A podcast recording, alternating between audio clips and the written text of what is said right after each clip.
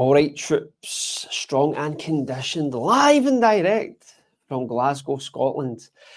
So tonight I have the, the honour of having the one and only Eric Bugenhagen on board. And I must say this is the second time we have spoke this week because we recorded a podcast midweek. However, Eric's charisma levels caused the internet to melt down. so there was a technical hitch. So Eric has been kind enough to come back on again, and that is greatly appreciated. How are you, Eric? Oh, I'm fine, brother. I just got back from the gym. I made sure to give myself uh, at least a five minute window so that I wouldn't be in the car starting the podcast like last time. yeah, I, I, I must admit, you threw me free zones. Yeah, so. you threw me a little when I seen you in the car for the podcast. I thought this guy is professional as fuck. This guy is just what I do, man. This is so, what were we doing in the gym prior to the podcast? Oh, brother. So, today I had an idea. So, today I went to a gym that's pretty close to my house.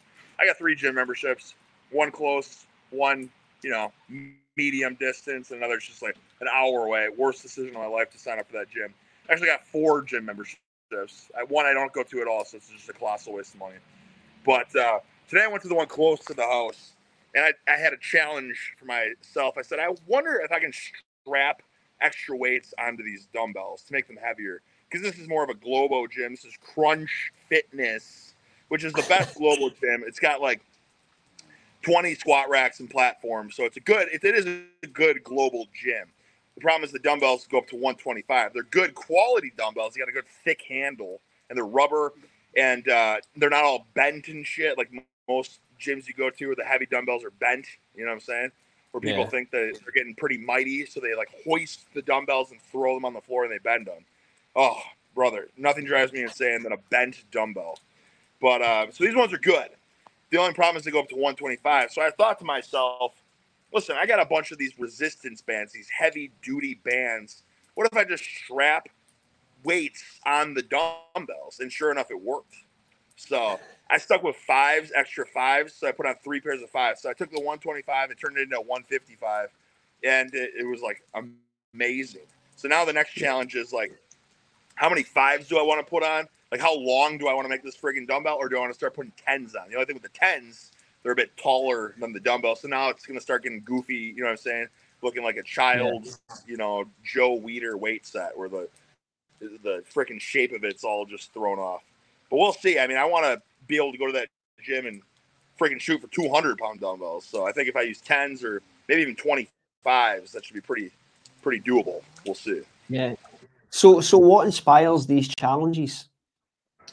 Well, bro, I just want to. If I go to a gym and I can easily lift the heaviest weight there, I'm not inspired. You know what I'm saying? So, like, this is a way that I can spice it up going to this same gym because it's close to my house. So a lot of days where I don't have much time, I just go to this one you know, the freaking lighting's good too. They got some mirrors that stretch you out, which is like they make you look thicker and wider than you are. So like you can't beat that. That's the most important thing in a gym because if you look good, you feel good. You're gonna freaking perform optimally. If you're looking in the mirror like, holy buckets, I'm jacked. You know what I'm saying? like I I like that feeling. So I'll lift harder, and um, yeah, just like obviously you can do the barbell stuff. You know, I squat, deadlift there, bench there plenty, but I like dumbbells. You know, you can't beat a freaking high rep burnout set with dumbbells. So I just figured this is just it just a flash in the pan stroke of brilliance. You know what I'm saying? Why don't I just strap weight on the dumbbells? So now it's exciting. Now I'm going to want to go back there every day and just, you know, freaking basically tape bigger weights on each time. But it's unlike duct tape. Have you seen people duct tape weights on dumbbells? Yeah. You ever seen that? It's stupid because you're you're putting duct tape and then the weight the weights are getting all sticky and stuff and like duct tape's not even that strong. I feel like whereas this, these bands, if you double or triple them up, they're like super tight. Like those, brother. I had um 30 extra pounds on the dumbbell. They didn't even it didn't budge. You know what I'm saying? So it's just like uh, I'm very excited. Yeah, yeah. Strong. So, so I, I, have seen you in action in gyms, and I know you like to whip the top off now and again to flex and in the process mog the whole gym. However, good if you yeah, but like, is that encouraged in American gyms? Because I work in a Scottish gym, and if you did that in my gym, I would probably have to come up and have a quiet word in your ear and tell you to stop intimidating the other customers. Well, I mean, I think it's just, it's a case by case scenario. You know what I mean? There's a lot of pencil necks that flex in the mirror, and it's just like. but if you're gonna get someone that's thick and has some girth to them, and they're doing it, you know, it's just like, by all means, brother. Like you've earned the right to flex. You know what I mean? Yeah, yeah. Nothing, so, so it's not disrespectful, you know. I've seen people lifting weights in the gym with their shirt off, and it's like, okay, put a freaking shirt on. Like that's just stupid. Yeah, you yeah. I mean?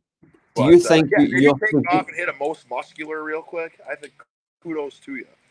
So you do you think your phys- How many people have the balls to take their shirt off and hit a most muscular in front of you know hundreds of people? Yeah, do you think your physique has to be of a certain criteria before you can indulge in such behavior? Well, I mean, listen, it's a free country. Anyone has the right to do anything they want. But if you don't have some thickness to you, you're going to look like a buffoon. So, yeah, I think if you want respect from the masses, where people look at you and like, holy, yeah, that's he's got some, you know, he's got some freaking um, voluminous shape. Then yeah, by all means, you got to earn that.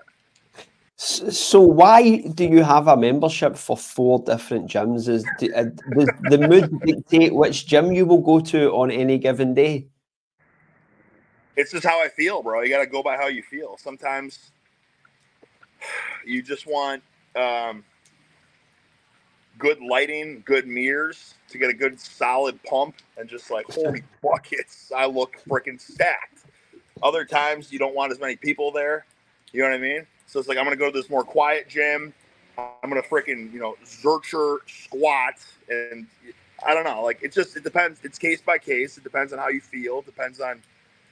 Uh, sometimes you get sick of gyms. You just need to change up the scenario, you know. And like that's just kind of well. And then in one of the gyms was the dumbbells went up to 200 and they're in really good shape. And I was like, well, frick, I want to make it a goal to press these.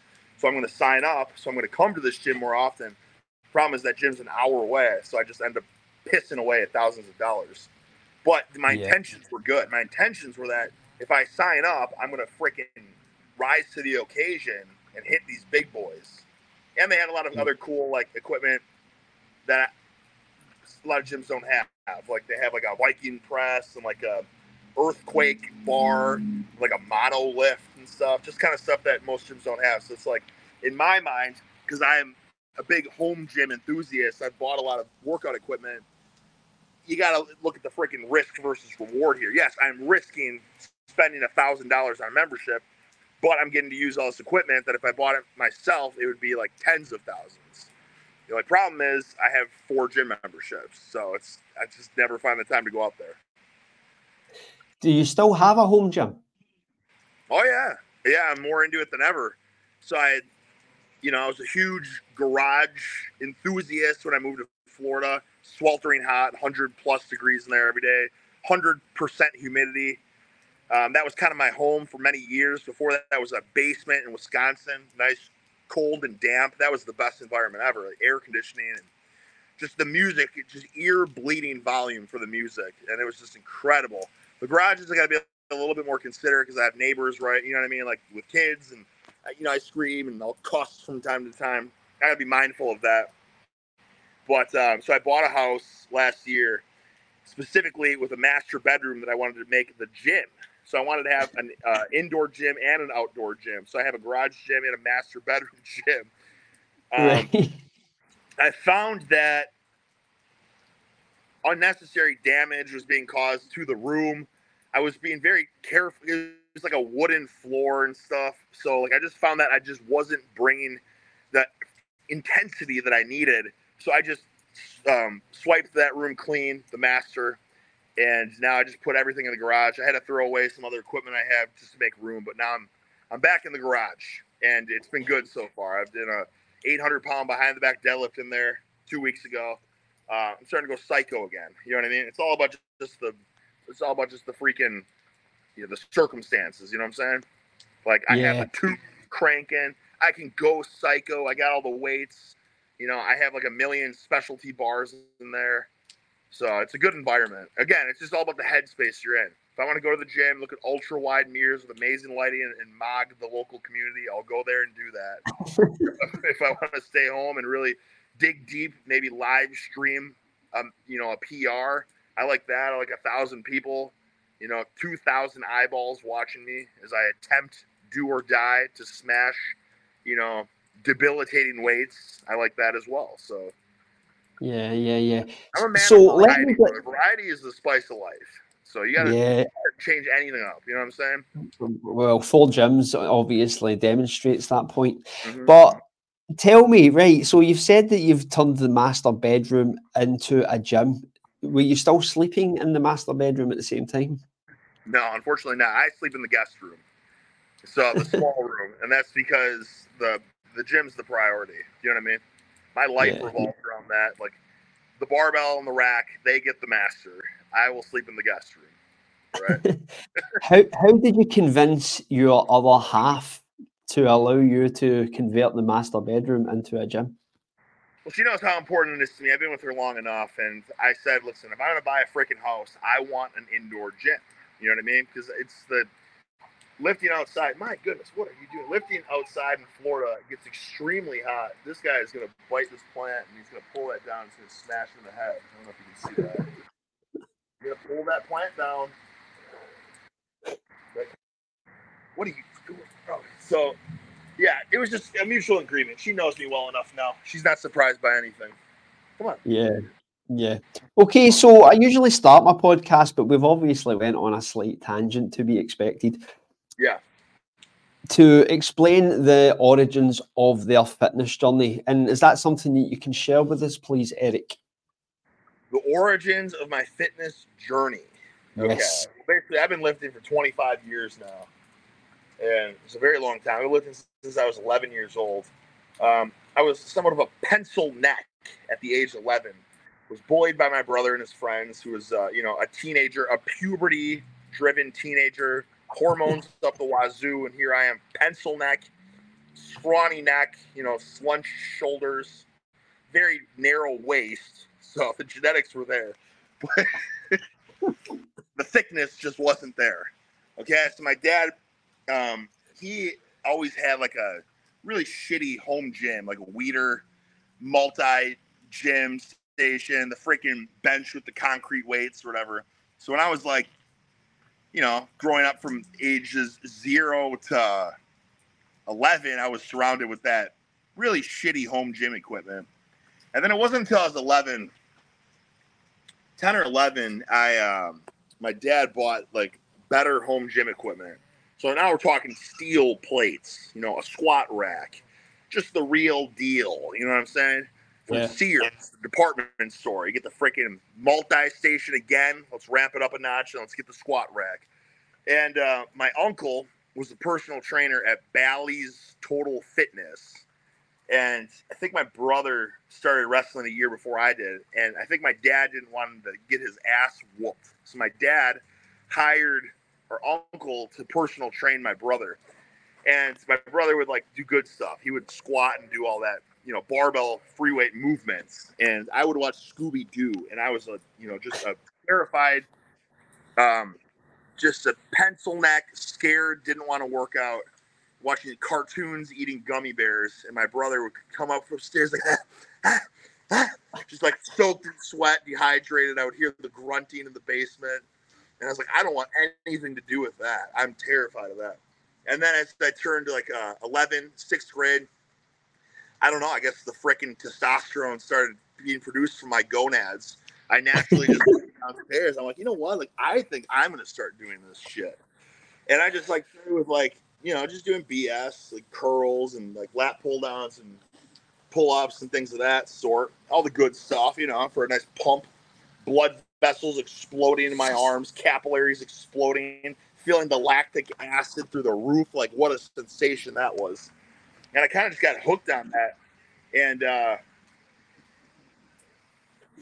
I feel like at that age, sixth grade, I mean, we're talking arm wrestling kids in the classroom, um, you know, fights during recess and all that kind of stuff. And it just really like, it's what I want. I mean, it was a good, you know what I mean? Like freaking I was developing. You know what I'm saying? I could see some muscles bulging, you know, tiny string being, you know, pathetic arms, but the Yeah. separation was coming, you know. And then I got into wrestling seventh grade, and I just, uh, again, that was a new sensation. Couldn't believe how exhausted I was, and my freaking lactic acid, just totally type of different training. And I just saw how that, how much uh, lifting helped me with wrestling, and um, it's wrestling's a bunch of pulling and stuff. So I just got really obsessed with doing pull-ups and lat pull downs and rows, and just getting a thick, wide horseback you know, and basically just did kind of bodybuilding training through high school until college. Still liked bodybuilding, watched Pumping Iron all the time as a kid. Freaking, you know what really got me into it probably was seven years old. I was in Best Buy and I I bought the Conan the Barbarian VHS. First of all, the times were different in the 90s. I went to Best Buy by myself. My parents own a print shop. And I think across the street to go to Wendy's or something. And I'm like, well, I'll just go to I'll go to Best Buy as well. I think I was supposed to buy them probably lunch or something from Wendy's, and I, I probably took the change and I went to Best Buy and I saw Conan the Barbarian on VHS, and I just bought that. Seven year old kid, watched that movie every day. You know, freaking Arnold. I mean, this is like when Arnold, like I think it was like shortly after, before I don't know, like the 1980s Mr. Olympia or whatever. So he was jacked. You know, not the Arnold that we all you know adore 1974 Arnold, but you know talking 1980 Arnold. You know he's he's lean, he's ripped, he's bulbous. And as a kid, I just couldn't process this freaking physique. You know, the long hair, chopping heads off with swords. So I think that's just like was an innate drive in me that I need to become Conan the Barbarian. Yeah. And uh, yeah, and then just through high school and stuff, I just um, well, middle school bought the Arnold Encyclopedia of Bodybuilding. Tried reading that sucker like ten thousand pages long. Um, just seeing all these pictures, just these freaking freaks. Couldn't wrap my mind around how these guys were so full and striated. You know, I'm just this pencil neck kid. And uh, yeah, and then got into college, kept bodybuilding with my friends, like bodybuilding training, not actually bodybuilding. Yeah. You know, although I didn't want to compete at one point because I was freaking shredded for wrestling because I had to cut weight anyways. I cut down to 184 pounds, you know, and naturally I was 210 pounds, like when I wasn't cutting. So I was cutting a shit ton of weight, and it was terrible. Yeah. I'm pissing like black, and I was I had like pretty. I basically think I got an eating disorder because I was. Our coach would just really just get on our ass about being over 10 pounds overweight. Like he would always weigh us in. And if you weren't within 10 pounds of your weight class, he would just chew your ass out and make you run stadiums and shit. So I always was like terrified of gaining too much weight. And I remember one night I was like, you know, partying with my friends, like, oh, check your weight. And I was like 40 pounds overweight. You know what I mean? It's just crazy. Um, yeah, I mean, basically just wrestling and shit. Once I was done with wrestling, I um, tried to get more into powerlifting stuff just for a little bit. But um, I told you this before, I'll say it again. When I was in college, I worked out at um, a few different gyms, but I went to a, another, um, it's called Princeton Club, like a big commercial gym, bodybuilding gym kind of, and just like a random Russian guy who I owe a lot of respect and credit to, like just kind of approached me and asked me how much I could deadlift, and he was just disgusted by how weak I was, even though because I was I was pretty big, I was probably like 220 pounds at that point. Um, so he like invited me over to his house to just like deadlift. So I, I took him up on the offer. He'd teach me how to do like deadlift squats, how to bench properly, how to kettlebell swing, how to do behind the back deadlifts and all that. And his dad was like raised like the Soviet Union for weightlifting there. So I was like, right, this guy, this guy freaking knows what he's talking about, you know? And then after that kind of stuff, I got more deep down the rabbit hole of like T Nation and Charles Poliquin and all that kind of like more advanced training, tempos and all that shit now, which is becoming a fad again. But uh, yeah, I mean, that was like 15 years ago. And then basically got done with college, did a little, tried a little powerlifting stuff, realized that like, listen, everybody wants to power lift, but nobody does like behind the back deadlifts and shit. So I just went all in on doing that, and then just saw other stupid variations and went crazy with it. And basically, is like, you know what? I'm such a cookie cutter. I'm trying to. I'm training the way everyone else does. What if I just because I was obsessed with stuff. So at points, like it wasn't even my intention. I was like, just I just did this exercise yesterday, but frick, I just I just want to do it again. You know what I mean? And I just found that I was just the more I did it, the stronger I got, and I was like, damn, this is just crazy. Like, and it's basically just like discovered like basically on my own without actually knowing about like Bulgarian training. You know what I mean? Just like doing yeah. the same exercise every day. Um, yeah. yeah, soft maxes, which were, you know, I think that's how it's supposed to be, but I was just grinding maxes every single day. But I never got hurt doing that kind of shit and just really got drawn into kind of doing dumb lifts and going crazy with them and kind of morphed me into the man I am today. I realized that it's like, holy shit, like we're a lot stronger. You know what I mean? We're a lot stronger than we think we are. And the proof of the pudding was that like every day I was putting at least five pounds on my, my lifts. And it's just because I was so freaking hungry and driven and like I believe I really believed and I was confident that I could do it. And it's like anytime I doubted a lift for a second, I would fail doing it. It's just like it was just it was like a light bulb, man. It's like fuck, like this is just all really mental. You know what I mean? Yeah. So many times we freak, psych ourselves out. Like my wife today, for instance, she was doing um reverse lunges, and she wanted me to spot her at 175 pounds, and she like freaking smoked it. I'm like, holy shit, that was like so easy. I'm like, just go up and wait. she's like, oh, I just, uh, I just, uh, I feel like I, I'm not stable. I'm like, well, you're freaking down yourself. I'm like, if I spot you, just focus on the weight and just crush it. And I can tell she's just in her own head. And when she's once you're in your head, it's like you might as well just give up. Like you're not going to successfully smash PRs when you're doubting that you have the ability to do so. You know what I mean? You have to be hungry. You have to be driven. Yeah. You have to be confident, and that's how you just keep climbing the ladder of strength. Really, I feel like a lot of times yeah. people set limitations in their mind. It's like, oh, if I could just bench 405, and that's how they're thinking. It's like if I could just bench for, oh, and then they're failing at like 395, or they're failing close to their goal. Whereas if they just set their frick set the bar really high, you know what I'm saying, and not like I don't know, not overthink it. You know what I mean? Just some one way or another, you have to know that you can do it. You know what I mean? And so a lot of times I did tricks of like really heavy eccentric overloading, like static holds and shit like that, to just kind of get comfortable feeling really heavy ass weights. So that, and then I would do like a real a static hold or an eccentric with like a hundred pounds more than what I was going for. So like, holy yeah. shit! And then you strip the weight and like, oh, okay, this feels this feels doable. You know what I mean? And if you the second you tell yourself I can do this, usually you'll succeed. Yeah, yeah. Right. So uh, you go like a whirlwind, Eric. There's so much to unpack there. I want to go back to yeah, the wrestling. Yeah, no, no, it's so much information, and I'm trying to think what part can I ask a question on first, and you've you've took me down that rabbit hole. But I want to talk about the wrestling and how it worked in synergy with the bodybuilding style training because I'm under the impression that wrestling is a lot of conditioning based training.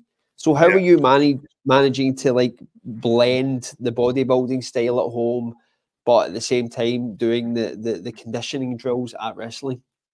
Well, it's really hard. I mean, basically, I was just I always was flat. You know what I'm saying? Weak, flat, no pump ever, just because of being so sucked down from like wrestling practices and the conditioning we'd have to do there.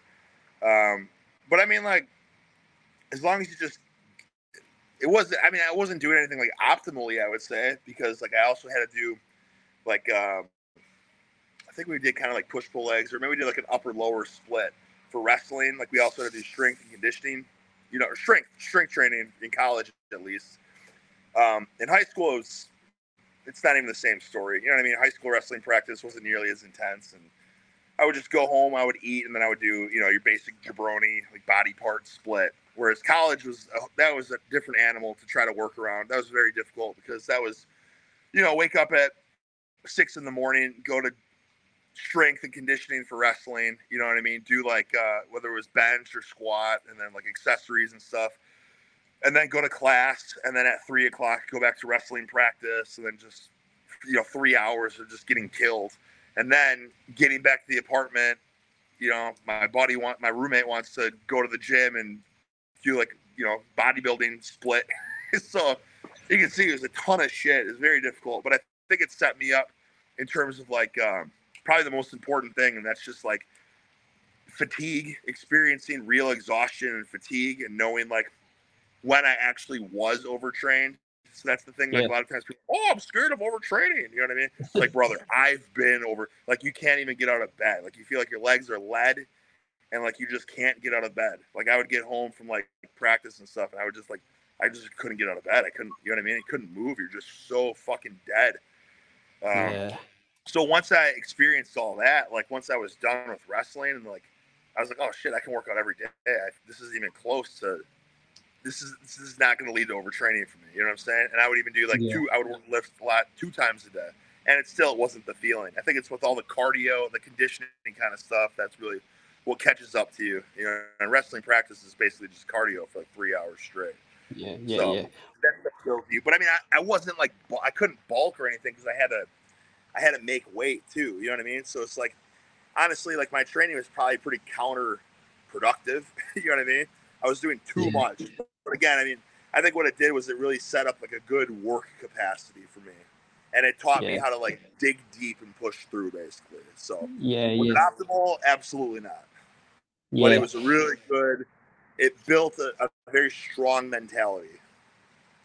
It's- That's a very interesting point you've raised with regards to work capacity. Do you think that work capacity is something that is lacking in the, the, the, the training environment nowadays? I feel like for just like Joe schmoes that go to the gym, absolutely. The thing is like, as long as you're a kid and you're growing up in athletics and stuff, I feel like athletics are getting pretty extreme in today's day and age. Everyone's specializing in sports. Like my daughter's seven years old and she goes to and she does dance, and she dances. I swear to God, for like three or four hours a day.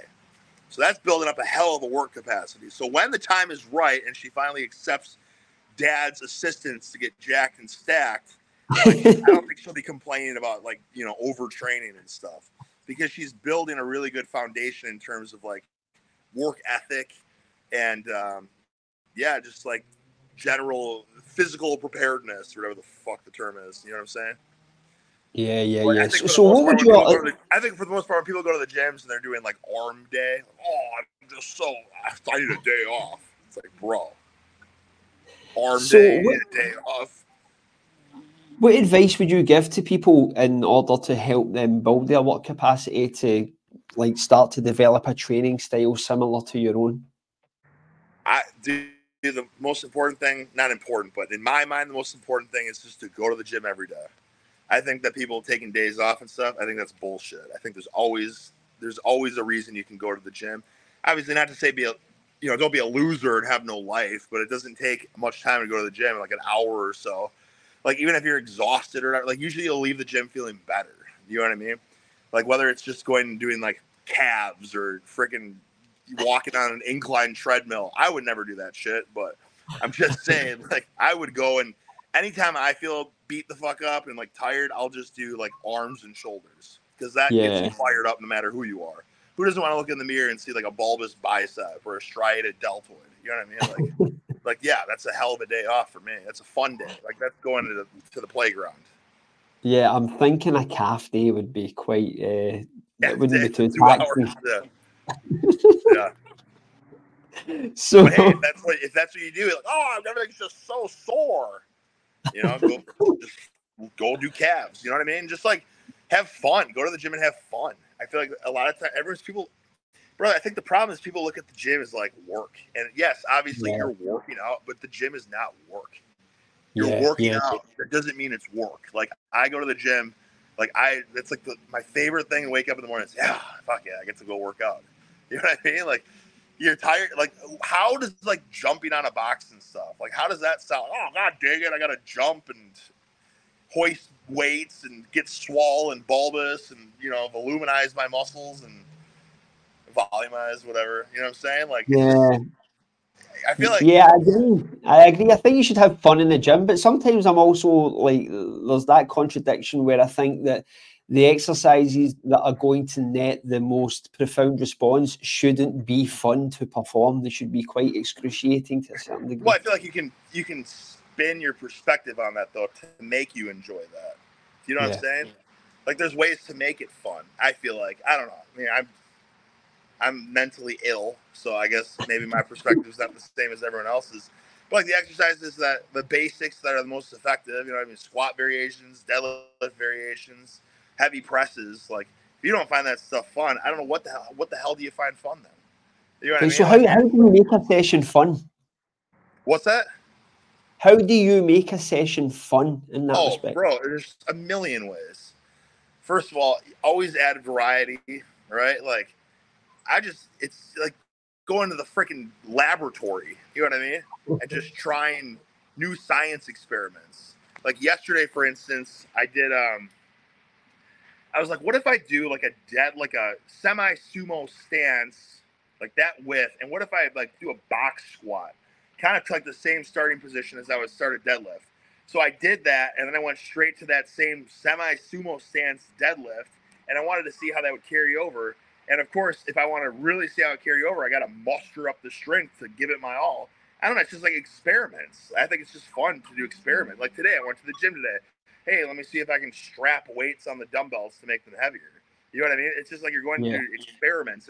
The other day, I said, hey, let me bring some of these resistance bands and see if I can hook them up to this incline bench and a, some sort of weird contraption and see if I can add some extra mechanical tension to it.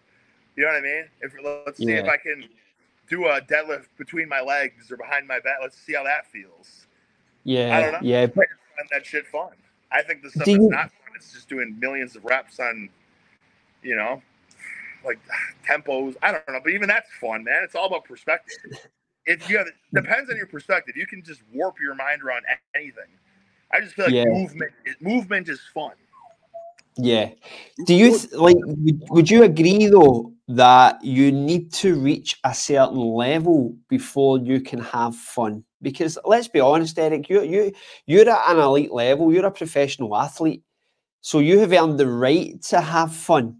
But would someone not be more better off if they had to learn the basics before they have the right to have fun? Well, I feel like I don't know. I mean, maybe it's just me, but like when I started when I started lifting for like 11 until 23, I never looked at lifting really as that fun. And then it's when I started really focusing on the basics. Because remember, when I was 11, I started with bodybuilding stuff, and I did that until I was like 23. And that's like boring ass, like the Arnold Schwarzenegger split. Two hours of just mind numbing, stupid bullshit exercises. And once I was like 23, so 22 or 23, that's when I started really getting into like deadlifts and squats and bench pressing, different ways to do it, like doing pin presses, you know what I mean?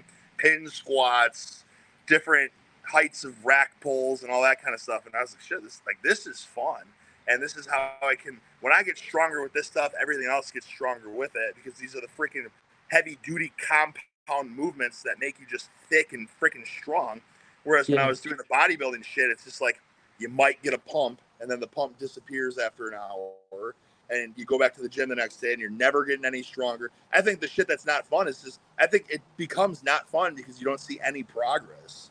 I think that's when you're eventually yeah. like, this is fucking this is work. I just gotta go and I got to do three sets of 10 here and four sets of eight with this. And, and you're not moving any weight. Like you're not getting any stronger. If you're not progressively putting more weight on the bar, it becomes a chore and a task. And like, so I think it's just how you approach your training. And if you're doing it in like a well executed way to progressively move more weight, you know, I think it's just like cookie cutter bullshit workouts from like magazines or a fucking coach that doesn't even know who you are, you know what I mean, telling you, all right, this is what you got to do. And so, yes, sir, coach, let me do this bullshit workout. And then, how did it feel? Oh, the weights moved okay. I don't know. I don't believe in it because it's. I feel like to truly have fun doing it, it's like you. It's like lifting is almost like an art. It's a form yeah. of expression. You know what I'm saying? That's yeah. why I go to yeah, four, different, four different gyms or a home gym, and because I have to go off of how I feel that day. Yeah. So that that's actually an interesting point as well because how do you approach a training session? Do you have an actual structure program or do you just have a more instinctive approach to a training session? It depends on what phase of my life we're talking about, you know what I mean? Because uh, for the the majority of my career, I guess, online that everyone knows me for, it was like specificity stuff. I would usually pick a movement, I would do it almost every single day and just progressively try to move a couple more pounds every day. Or if I couldn't move five more pounds, I would drop the weight down and at least try to get one more rep. And I would do that in like blocks. So I would do that for like a couple weeks usually. And then I would switch to a movement that was similar but different enough. Different to the point where it wouldn't cause like uh, overuse injury or different enough where it was fresh and exciting and I could progressively get a little stronger with that every week. Um, so that's like for the majority of my YouTube stuff. That's what revolves around that. And now, um, well, with the professional wrestling stuff, I had to put more emphasis on like my physique. You know what I'm saying? Before I only cared about my strength. So I had to be a little bit more methodical. It couldn't be so simple in that regard. So basically, the thing that I found with that is kind of the same idea with the specificity for strength, but afterwards I would just you know, just do a lot more pump bullshit. Based, well, not pump. You know, I'd never go and do like yeah. just for a pump. I would never do that. I'm still trying to move weight no matter what I'm doing. But um, basically, I guess the the best thing that I found worked for me is like just a push pull legs style for strength yeah. and for uh, size. Basically, you know, I don't the yeah. body body part split. I think is bullshit. Basically, I think that's yeah. not I don't think it's not enough frequency. So basically, basically, kind of where I'm at right now is um, on my lower body. I'm basically, basically I'm just doing upper lower right now. So I said push pull legs. I was doing that for a bit, but I, I feel like upper lower is the best. I think that's the best. It worked best for me at least. So today it was upper and it was you know heavy pressing. So yesterday was lower, but it was a squat and a deadlift. So it was like lower body and a pull at the same time. So like the heavy fucking deadlifts, brother. My back, my traps, my lats are getting worked to shit. You know what I mean? And on the pressing days, like obviously your shoulders, your chest, and I'll usually warm up my my upper back base. I'll just do like reverse flies and that kind of stuff to get warm for my heavy pressing, so my shoulders feel yeah. stable. And then yeah, I'll do you pump like for my arms or something if I have time. But like tomorrow, yeah. I'll probably do a squat or a deadlift variation again. So or both. I usually I like to do a squat before I deadlift to kind of prime up my like nervous system. Then by squat, it doesn't have to be a squat. I mean like a squatting, like even like, like a leg press or something before I deadlift. Get my freaking CNS fired up. So, how how is your knee coping with squatting at this point? Well, that was the hardest thing. Um, obviously, patellar tendon, you know, your quad tendon, basically. Um, so I got pretty strong in like my posterior chain because I couldn't really comfortably bend my knee for like a year. So I was just doing everything was just very hip dominant. But you know, for the for rehab, I was doing like two to three hours of legs every single day for like nine months. So it, it was my job basically to rehab. So I was fortunate in that regard to be able to give it that much time and have somebody telling me what to do. And that shit's so that's what I'm saying. When they're telling you what to do and you don't feel like doing it, now it's becoming a job. So literally, it was my job. But the funny thing is, because I enjoy lifting so much, before that three hours of leg work every day for rehab, I would go to the gym and I would do upper body for two hours. So I would end up lifting for five hours a day every day, other than the weekends. Did the knee injury affect you mentally when you go into these exercises? Yeah, for sure. What the frick is this? You want to allow to use it? What the this shit? Sure. Um, yeah, absolutely. and it still does to an extent, but that's why I have to find what mentally I can push through and what you know stay away from kind of what I can't. Like so, basically, how I blew my knee out was a lot of weight was off centered on me, and I took a step back, and because I was stepping back, it loaded up like my quad, one leg, my quad to like the extreme, and it just pulled too hard and ripped.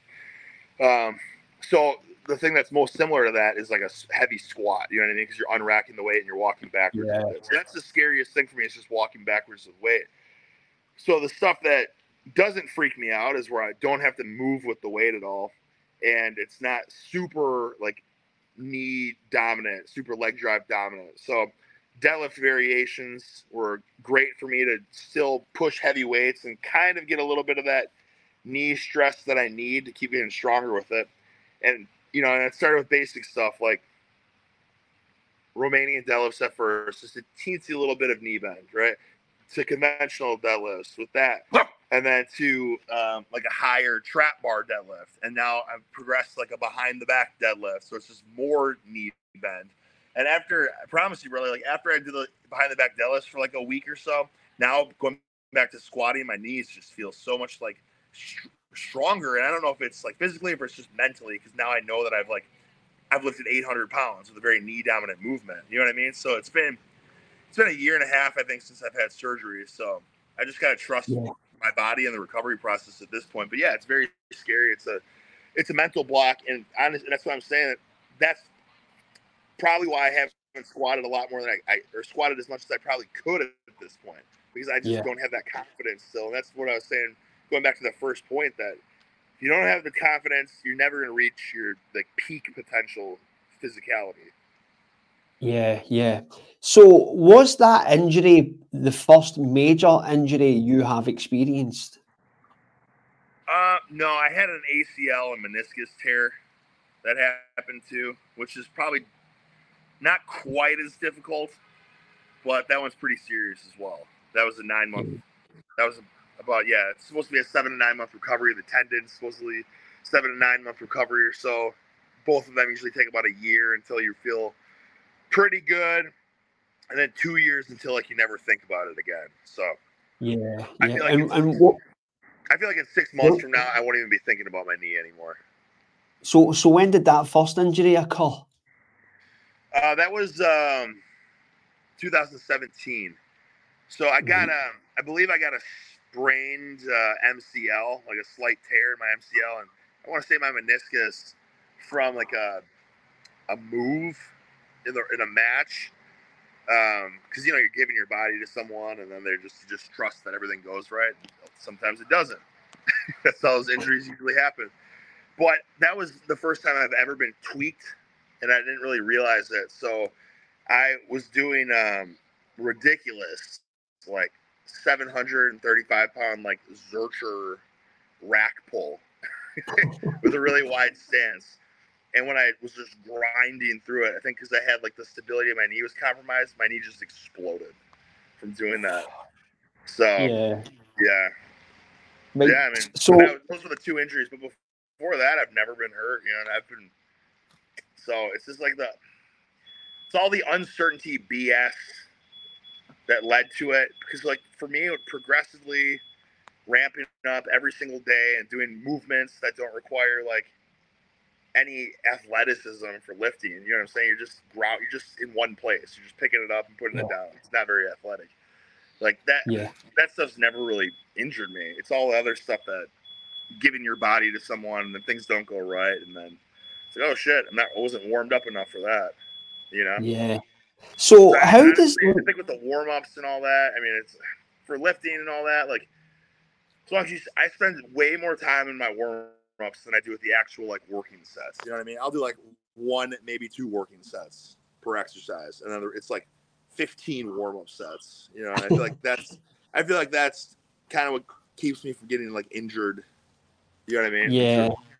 Pecs or tearing biceps or any of that kind of stuff. But but your your warm up sets will be a normal man's work sets because I'd imagine your increments are like once you start getting up into that fifth warm up set, you just start to still hit some heavy weight. Uh, it depends. I mean, like for bench and bench and squat and deadlift and all, I would start with the bar. You know, right?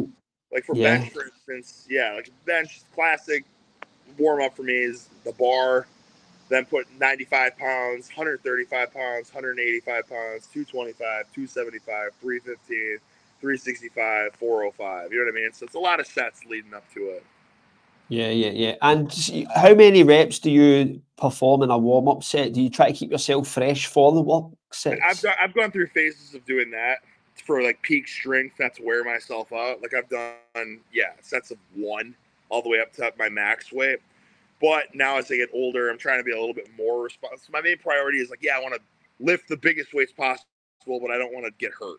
So now, like yeah. for bench, for instance, I'll do empty bar for like just like pulsing it and just holding it and stretching it and just you know what I mean, like 50 reps or so. 95 pounds, I'll do it for like the same thing. Just hold it for like hold it deep for the stretch. You know what I mean? Just kind of pulse it a bit, hit some, Yeah. just everything as loose as possible. And that same thing, like 135, I'll do it for like 10 reps, or like 185, same. 220. I'm, I'm basically doing high reps for my warm ups now. Like, yeah, I'm going to lose some strength, but I'll be damn sure that if I fail the lift, it's because my muscles too fatigued and not because my like tendon wasn't strong enough, you know? Yeah, yeah, yeah. So I wanted to ask a question about the injury as well. Um, I, I, keep getting sidetracked here because you keep giving me all these golden tidbits. But wh- when you suffered these injuries, how how how did you cope with it mentally? To go from a guy who trains like an absolute animal every single day, then you suffer a really severe injury, and you you know that next day, like I am not training for a while. How the fuck am I going to deal with this? What, what's going through your head?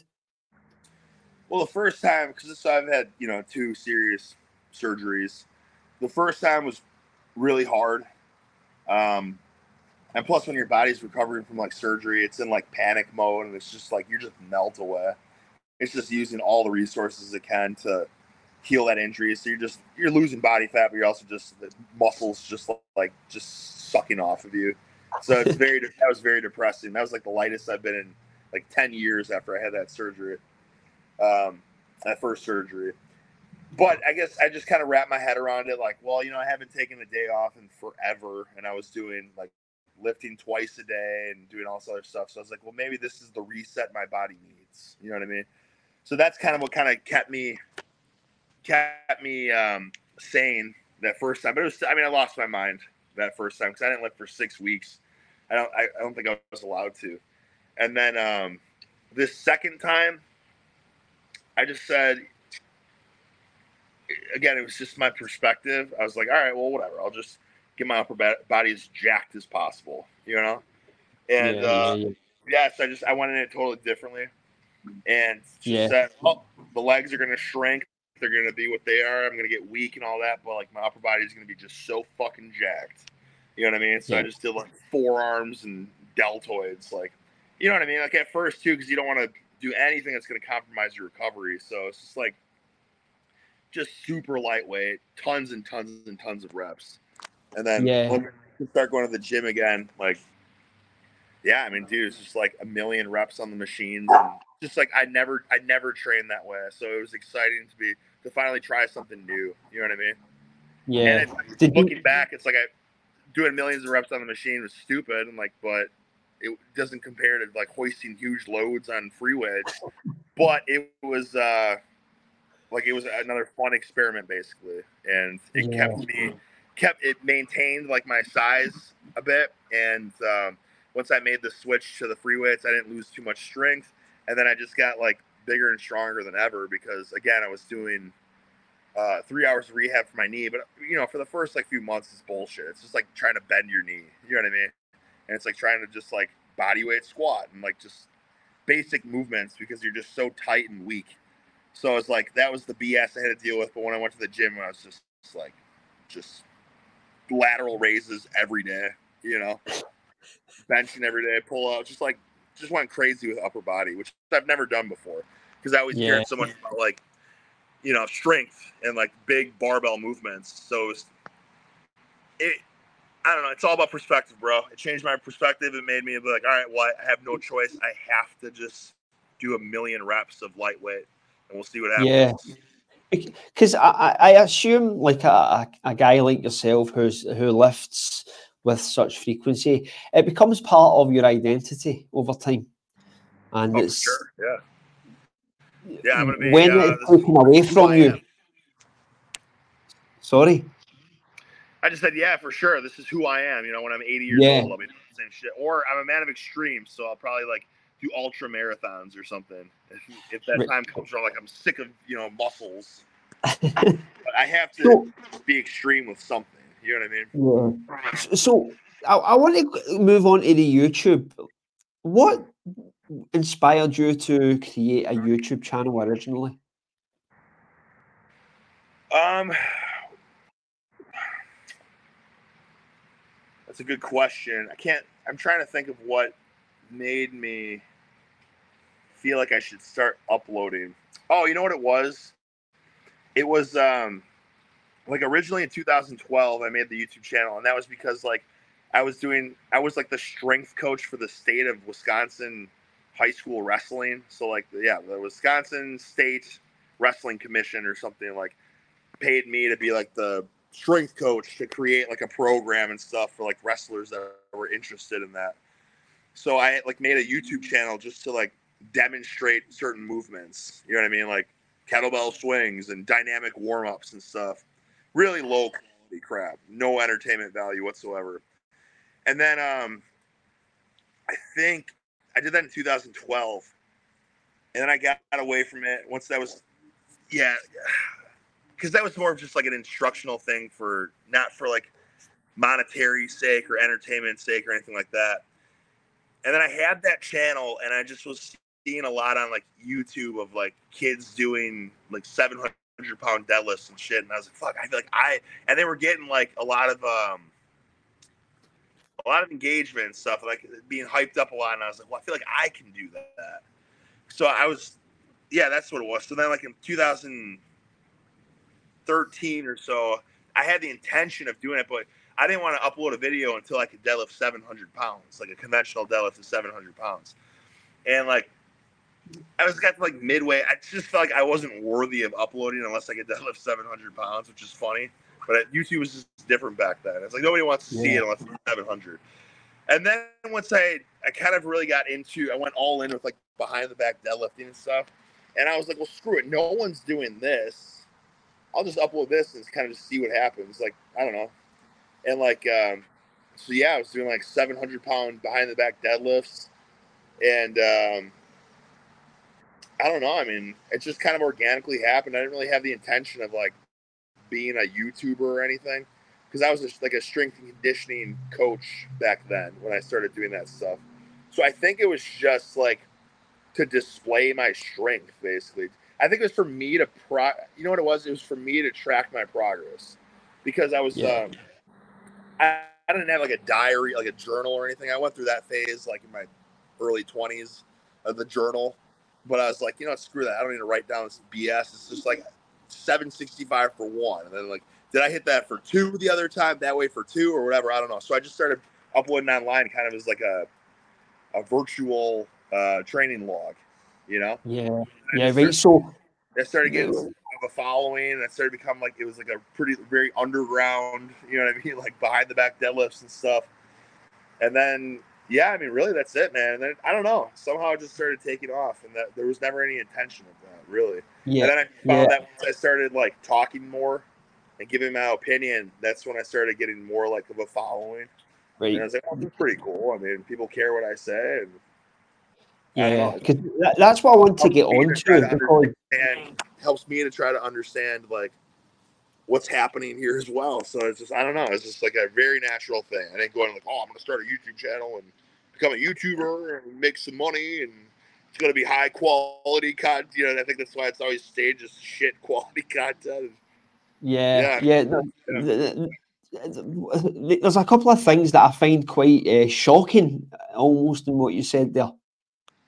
The first one being that it blows my mind to think that your initial foray into YouTube was making like tutorial videos, which is something I don't associate with you. Yeah, yeah, it didn't feel right. It's just like yeah. I, I, I did it because they wanted me to do it to kind of show stuff. Yeah. And I mean, I also had no experience uploading, so it's just very like bad quality. And, yeah, I, I can imagine. yeah. But the thing is, is that like it's not your lifting that captures the attention ultimately. For me, anyway, that's just a personal opinion. Yeah, it's yeah. your personality.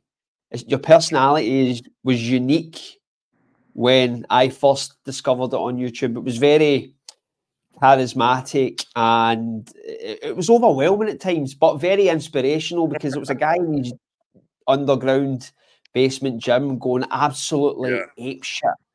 Like the opposite of what you see most guys doing, where they just sort of celebrate quietly, whereas you looked oh, like yeah. you were close to having a fit yeah. at times. But do you feel like as your YouTube career progressed, that, that you started to ramp up that personality? Uh, well, it depends on what phase we're, we're talking about here. I mean, like, I think um, kind of like in 2014, it's like when I first started doing like the behind the back deadlifts online. That's like when I first really started my channel. And uh, it was just about the lift. It was just about the lifts. You know what I mean? So there's no personality. Like it was just Yeah. lift weight, put it down, camera turned off. Videos were like six seconds long. You know what I mean? Again, just like a training log, a virtual training log. Um, Yeah. and then, uh, like in 2015, once I kind of started talking more, uh, I just realized that, you know, people like energy, I guess. And I was like, man, I can really tap into this energy and I can just kind of let it all loose. Right. And people connected to it and it just, it felt good. Right. And it was fun. It was a good release. Um, I think I was very stressed at that time too. You know, like I was not making any money through my job. Um, think I my I had like a daughter on the way. It was just a stressful time, you know. So that was like a big release for me.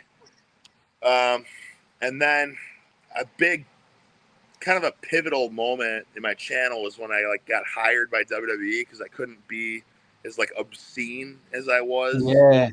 Like they Yeah. told me like I had to take stuff down or whatever, and so then that caused a big shift. So I think that that's kind of like where it was more of like, okay, like I have to. I could be. I don't know. Like I almost had to um, just approach my lifting in a different way, especially because I was I had a career now, like a physical career that was paying my bills, whereas before it was just like an outlet for me. So I had to be kind of careful with my lifting and what I said and all that. So I think that just kind of made me more of uh, like you said, it wasn't so much about the lifting at that point. It's like it had to kind of tap more into like the person. You know what I mean? And um, and I kind of just realized that I'm just I'm just naturally just a very like energetic person. I don't know if it comes through like for like what reason, like performance anxiety, but I just really just am an energized person, like on camera.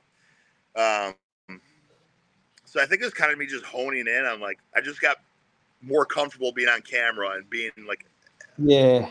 trying to uh, be like an entertaining in a sense. You know what I mean? Because a lot Yeah, of just yeah. boring. People are boring and they have no personality. I was like, well, fuck, I have personality. I can maybe I can keep this channel really going through personality since the lifting kind of has to take a back seat now.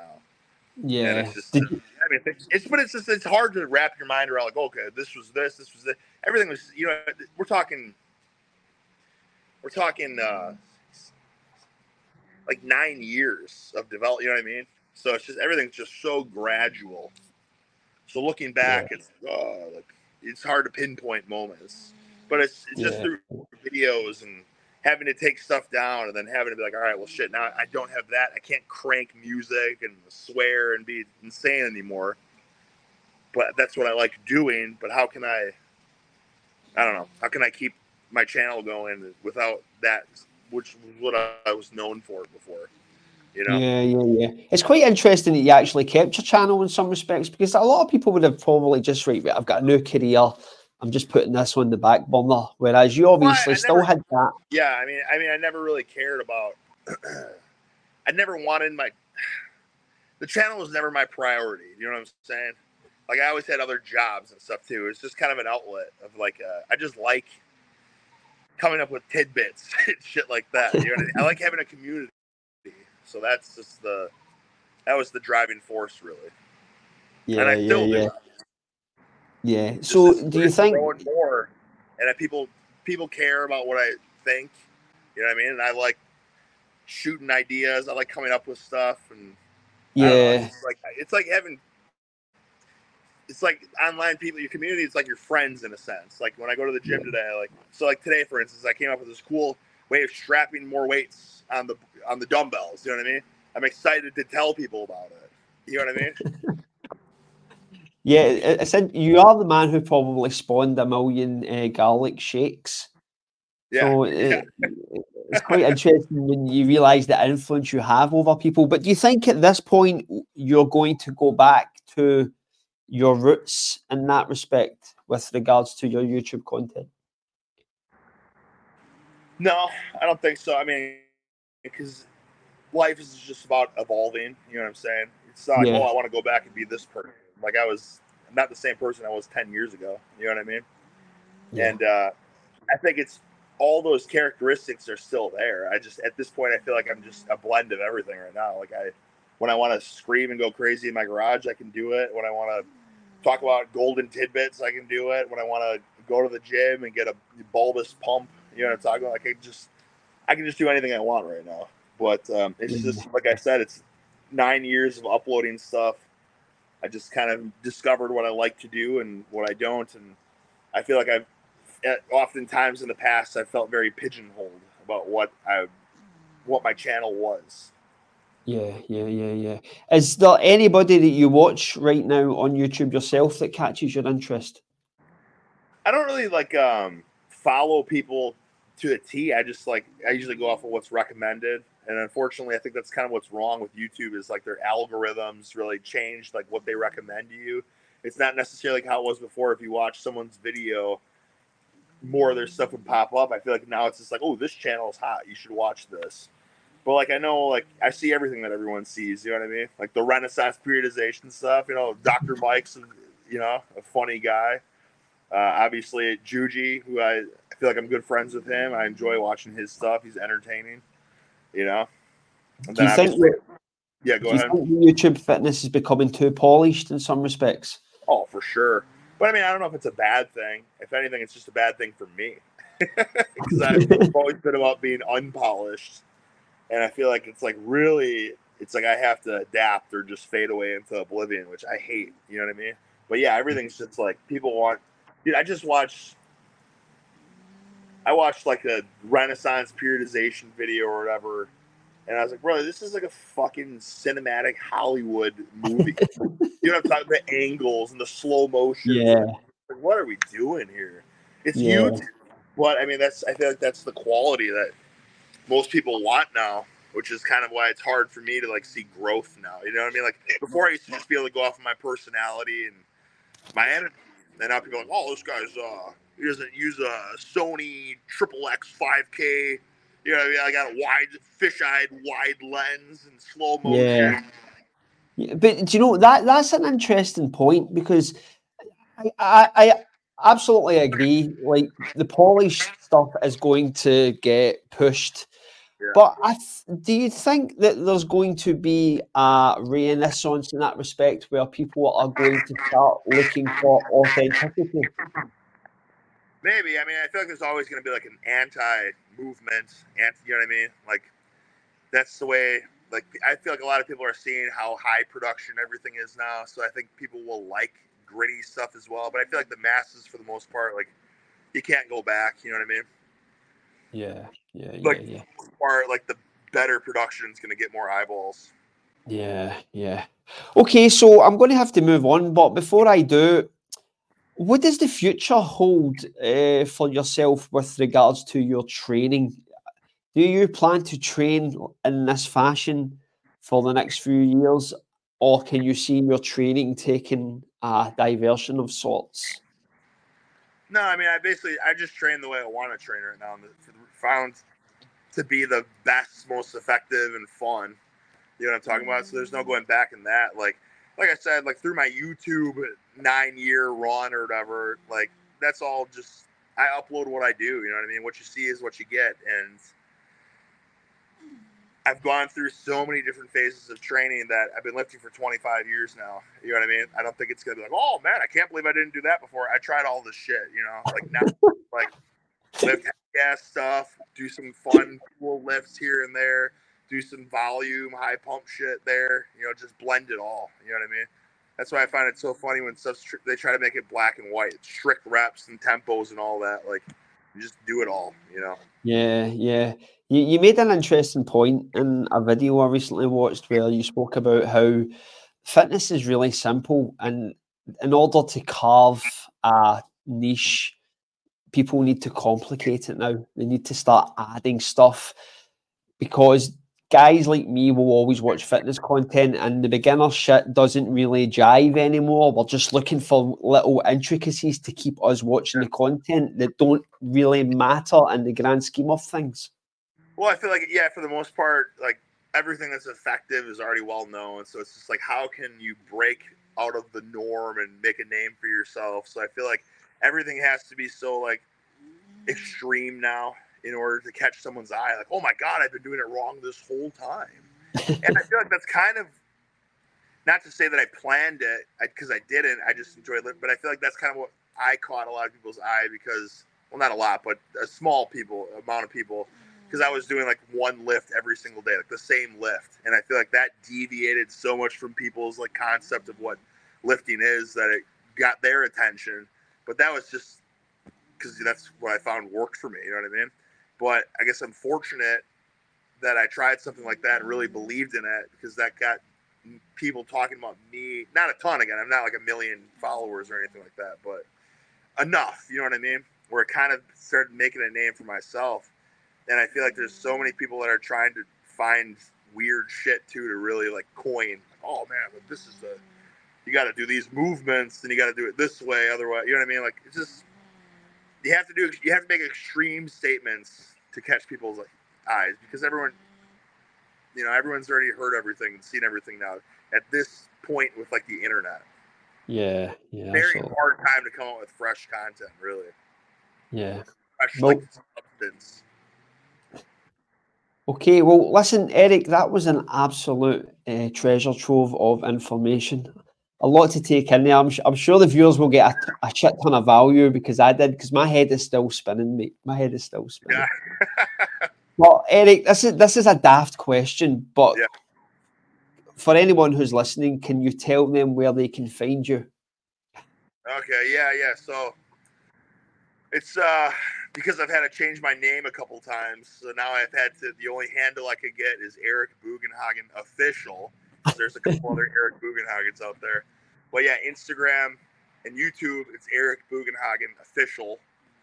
Um, what do I got? I got I got so much shit, man. If you want a private message from me, I got a cameo, Eric Bugenhagen. I think it's like kind of sewer of bulbous mass. If you want more of like my um, trial and error and experimenting with lifting, I have a Patreon, Eric Bugenhagen. Uh, Twitter, I, th- I just hate that platform. I'm there, but I don't really ever use it. That's Eric, like underscore Bugenhagen, and freaking Facebook, brother. I I don't even know. Someone told me I should start like a a page on there, which I did years ago. But dude, I I probably uploaded like five things on there in the matter of uh, three years. So it's yeah, like yeah. Twitter and Facebook couldn't care less about. YouTube and Instagram, that's where I'm at, and then of course like Cameo and Patreon for more like uh, personal stuff. Okay, doke. Well, I'll try and fire all those links in the description. Yeah, they're on my YouTube channel if you want to find them. They're all uh, if you go to like about or something. No problem. Well, anyway, Eric, it's been an absolute pleasure. Thank you very much for coming on. Yeah, brother. Good talking to you two times. You too, buddy. Best friends Thanks very much. All right, have a good one. You too, buddy.